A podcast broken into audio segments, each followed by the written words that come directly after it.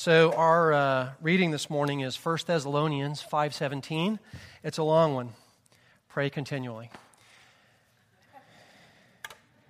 Word of God for the people of God. Thanks be to God.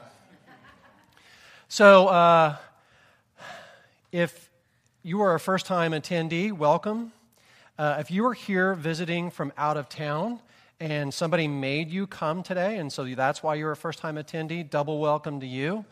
Uh, if you're, this is your first time in Texas, uh, there's nothing better than turkey and football. Happy Thanksgiving. That's what this week is going to be like, so uh, enjoy it. Um, any of you guys that are traveling this week, uh, are you crazy? First of all, that's a horrible idea. Somebody should have talked you out of that. Uh, but if you are still traveling this week, we're going to have a special prayer for you at the end, so uh, stay tuned for that. Um, who knows what this is? And don't say anything because you're going to give away your age. But I can tell you that in 1969, this was the equivalent of the Red Ryder BB gun from A Christmas Story. Uh, so, what this is, for those of you, here's the mystery solved. Uh, this is the Mattel Hot Wheels Supercharger. And uh, the Hot, Wheel, Hot, Wheels, if you're not familiar with what that is, were very small metal die cast cars that you paired with these plastic tracks that were plastic extruded tracks. And uh, that's what the color of the track was. It's not a naturally occurring color. The closest thing in color to that is when you open Kraft macaroni and cheese and you open up the packet and that powder inside, that's what that color is. And so back in the day, what you would do with all of your buddies is they would take their track and then you would go over to somebody else's house. And so everybody brought their track together and you joined these tracks together with these red plastic splines. And so what you had is about a mile and a half of track. And you would run the cars down the track and it, re- it, required you to use gravity. So you would end up taking one end of this and you would affix it to a, a chair or a table or something like that. And you would take the cars and you, they would go down the track, and you were like, oh, that was awesome. And you would do that again. And it would keep seven and eight year olds busy for about probably 30 minutes, which, as a parent, you know how awesome that is. Um, so th- that was like the first iteration of it. And then Mattel came out with more and more iterations of it. And one of the ones that was my favorite was where you raced two cars down the track at the same time. And it was like uh, under the lights, some go, some blow. It was um, Tom the Mongoose McEwen and Don the Snake Prudhomme. And so they would start the two cars at the same time. They would go down the track. They would go over a loop, and then whichever one won at the end, the, fin- the, the winning the, the checkered flag would fall over to uh, to the side. And so that was awesome, but there was a problem. Uh, the, there was a, a start and a stop to the whole process. You would start, the cars would go down, and you would go back up to the top. So uh, the, the supercharger was, it was a game changer in the world of, of Hot Wheels because what it was, it, uh, it ran on four D-powered batteries. And what they did is they spun these two wheels in a counter-rotating uh, fashion. And inside on those wheels, it was foam rubber. And those foam rubber wheels would grab your car and they would shoot it down the track. And it would go, your car would go down the track to a 180 degree bank, and it would go around the bank, and it would go down the backstretch, and it would come around the curve here, and it would just about run out of gas as it pulled in, and then it shot it down the track again. Um, the reason this was awesome was there was no notion of a start or a finish. Once you started running your car, theoretically, it would run forever. Well, at least until the D cells ran out and you had to go get more batteries. But um, it was a game changer in the world of Hot Wheels. And in 1969, every kid in the civilized, free world had to have one of these. And I was certainly no exception. So, in order to get this, what I did was I did what every kid that age did. I sent a letter to Santa. And in 1969, I took an amazing risk. I said, Santa, I'm only asking you for one thing this year. It is the Mattel Hot Wheels Supercharger. And I was pretty sure that that was going to work. But I thought, you know, I probably need a plan B here. And so my plan B was I just, at that age, I had just recently heard about this guy, God. And so I said, I am going to hedge my bet. I'm going to go belt and suspenders here. I got a letter into Santa, but I'm going to send a prayer to God. And I'm going to say, God, I have already sent a letter to Santa, but I need you to keep an eye on him. And if he whiffs on this, I need you to make sure that you're there to bring me the Mattel Hot Wheels supercharger. This was my first prayer. This is the first prayer that I remember, and this is where my prayer life begins. So, in the evolution of my prayer life, I would say that this probably best equates to, well, to uh, the Pony Express. So I had my prayer. I went out in the front yard. The Pony Express rider rode by. I gave him my prayer as he rode by. He rode over the horizon and he was gone. And, I was, and it was out of sight, out of mind. And that was how my first prayer went. As I got older, when I got into my t- uh, probably my 20s and my 30s, uh, my, my prayer life evolved and it became much more like, well, like the telegraph. Dear God, stop. Doug here, stop. Big test coming up, stop. If I fail it, I will fail the class, stop. Need your help, stop. Love Doug, stop. And as I got older, and I got into probably my late 20s, my early 30s, my prayer life evolved into something that probably looked a lot more like, well, like email. And it, went, and it was a little more flourishy, but not much. And it said, Dear God, things are pretty rough here. I have no idea what I'm supposed to be doing. I have no idea where I'm supposed to be going. I don't know what I'm doing. I've got nobody to turn to. I'm all alone. And I keep, I hate keep asking you for, for help because you keep bailing me out and I keep screwing up. I don't know what to do. Send. So the common thread that runs through this prayer evolution is this it's two things. One is it was a status update. It was a, Dear God, this is what is going on. Here's what's happening, and here's what I need you to do to fix it. And two, it was one directional. It was me to him. If things didn't change, I guess he didn't hear me. And if things did change, well, I guess he did hear me. So I think the best way to diagram this is this. Now, this is Communication 101. There is not a quiz at the end of the, the sermon today, but this is basically, if you draw out what communication looked like, this is the theory behind it. There's a sender that encodes a message, and they put it into a medium, they send it to the receiver. It gets decoded along the way. The receiver takes that message, and then they do a feedback loop. They take their message back, goes in the medium, it's decoded, and it's sent to the sender. And this is how communication rolls, whether you are a fire captain and you're putting out a three alarm fire and you're trying to move your firefighters around the fire. This is how that communication flow goes. This is the same as if you're using Siri to send a text to your husband who is at HEB trying to buy eggs and is most likely going to buy the wrong brown eggs. It doesn't matter. This is how communication goes. And if you want to take this and flip it over to what prayer looks like, it's exactly the same thing. It's me. I'm sending a message to God. I encode it. I put it into a medium. I send it to God. God gets it. He encodes it, puts it back into the medium to send it to me, and that's where it breaks.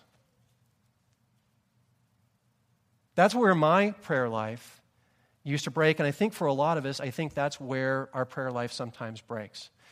We talk to God, God hears us. God talks back to us but for whatever reason, we fail to listen or we just don't hear Him. So, this is what my prayer life looks like now. I wake up in the morning, my eyes open, and the first thing that I do is, Good morning, Father. And God's right there, three dots. He's already on, he's already replying back to me. And he says, Good morning. And I say, Sorry I fell asleep last night when we were talking. And he says, No problem. Yesterday was a big day for you. And I say, That was an awesome sunset last night. I forgot to say that. And he goes, Wait till you see the sunrise this morning. It's going to be even better. And then I say, What are we doing today, Lord? Says, I'm glad you asked. And that is how my day starts. So let me stress something right here and right now. This is not meant, this is not meant to be a lighthearted commentary or a satire. This is the best metaphor I can use to explain how my prayer life has evolved from where it was to where it is today. So, what changed from the first three that I told you about till, to what it is today? And the difference is, is the loop is closed. It's a text with my best friend. So, like the Hot Wheels supercharger, this was a game changer for me in my prayer life. It's a continuous circuit with no starts and stops, it's one continuous conversation. So, for all the skeptics that may hear this at some point, everybody on the West Coast too, uh, they're probably going to say, Oh, right, God talks to us. Oh, right, God talks to you. And when God talks to you, Mr. Hinckley, what does he say to you? And when God talks to you, do the clouds part? And do you hear this thunderous voice? It's not exactly how it works. I think it's probably different for different people. The best way that I can equate it is my first job at a school, I worked for military intelligence, and I used to listen to the Soviet military over the radio and it was about 95% static with just about 5% signal. And, uh, you know, if uh, maybe you're my age, there was once upon a time when there was an AM radio station out there. This is before the iPod, this is before terrestrial radio. There was an AM station out there if you live far from civilization where they played great rock and roll. And you would tune that radio in to get right on it, and it was still a little bit staticky, it was still a little bit hard to hear.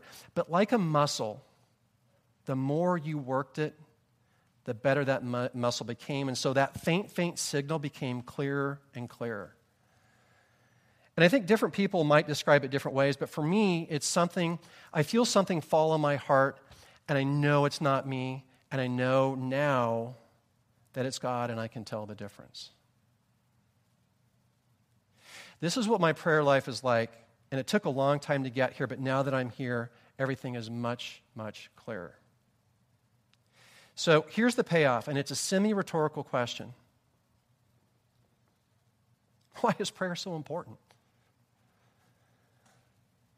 As Christians, it's a pretty big deal to us. It's pretty important. If you go to a Christian bookstore, even if you go to the bookstore down in the Galleria and you go to the Christian book section, most of the books there are on prayer. The how and the why, it's a big deal to us as Christians. So here's why I think it's a big deal, why it's the biggest deal. And I'm going to let you in on a little bit of a secret. And this secret is about the cycle of life. Every soldier, every Marine knows this to be true ever since 9 11. Sailors and, and, airmen, too. Uh, I can speak authoritatively on it, being a very, very old soldier. Is the cadence of your life is this train, test, Your whole world wraps around those three things. You, there's a skill you have to learn. You, you train, train, train, train, train, train, train. You test, and then you go prove it on the battlefield. But it's not just soldiers, athletes do it too. My 12 year old's playing basketball at Lake Travis. And what she does is practice, practice, practice, practice, practice, then the test to see, all right, how well are you doing? And then they go play in a game. Professionals do it as well. Doctors, they go to college, they go to med school, they pass the boards, they go practice medicine. Lawyers, they go to, to, to school, they go to law school, they pass the bar, they go practice law.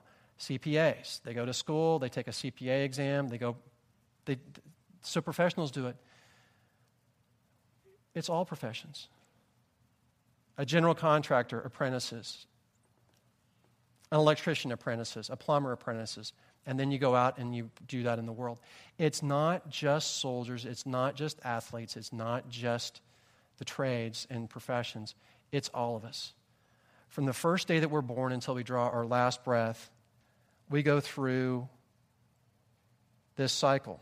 So, what I'm going to do, and running along, so I'm going to blast through these at 2x the speed except for one because it's important. And this is from it's from a book called If Life is a Game, These Are the Rules, and it's by Sherry Carter Scott. And these are the rules for being human. So listen fast. You will receive a body. You may like it or hate it, but that's the only thing you are sure to keep for the rest of your life. You will learn lessons. You are enrolled in a full time and formal school called Life on Planet Earth. Every person or incident is a universal teacher. Three, there are no mistakes, only lessons. Growth is a process of experimentation. Failures are as much a part of the process as success. Four, a lesson is repeated until learned. It is presented to you in various forms until you learn it. Then you can go on to the next lesson train, test, prove. Five, if you don't learn lessons early, they get harder. External problems are a precise reflection of your internal state. When you clear inner obstructions, your outside world changes. Pain is how the universe gets your attention. Six, you will know you've learned a lesson when your actions change. Wisdom is practice. So I can tell you every single challenge in your life big challenges like an addiction or small challenges like maybe being nicer to your neighbor's cat fit into this framework. And I would say that the, uh, there's an overlay on this. The, the purpose of practicing prayer is to make it possible to move on life's, to life's next lesson on the very first try. Now, I'm a hyper pragmatist, and this is a hyper pragmatic view of prayer. Prayer is so much more, obviously. Clearly, it is because it's half the bookstore. Prayer is singing God's praises when things are great. He proposed. What's the first thing that she does? She texts her best friend. Prayer is crying out to God when life gut punches you. He dumped me. First thing she does would be to, te- to text her BFF. The point is, treat your prayer life like an unending text with God. The scripture today was short intentionally. Pray continually. A lot of the translations say, pray unceasingly. Once upon a time, not long ago, many of us would have thought that impossible. Now we would find it impossible to live without our texting device. We use it unceasingly. Treat your prayer life like an unending text with God. Ironically, let's pray. Heavenly Father, it's Thanksgiving, and we give you thanks and praise for all the blessings that number so high we cannot count.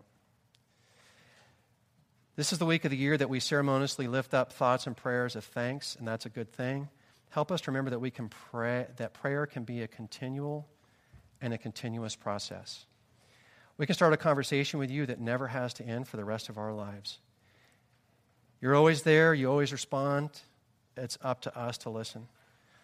Lord, some of us are going to travel this week and help those of us that are going to travel to be thoughtful and patient, have a thoughtful and patient heart with our fellow travelers as trying as that can be.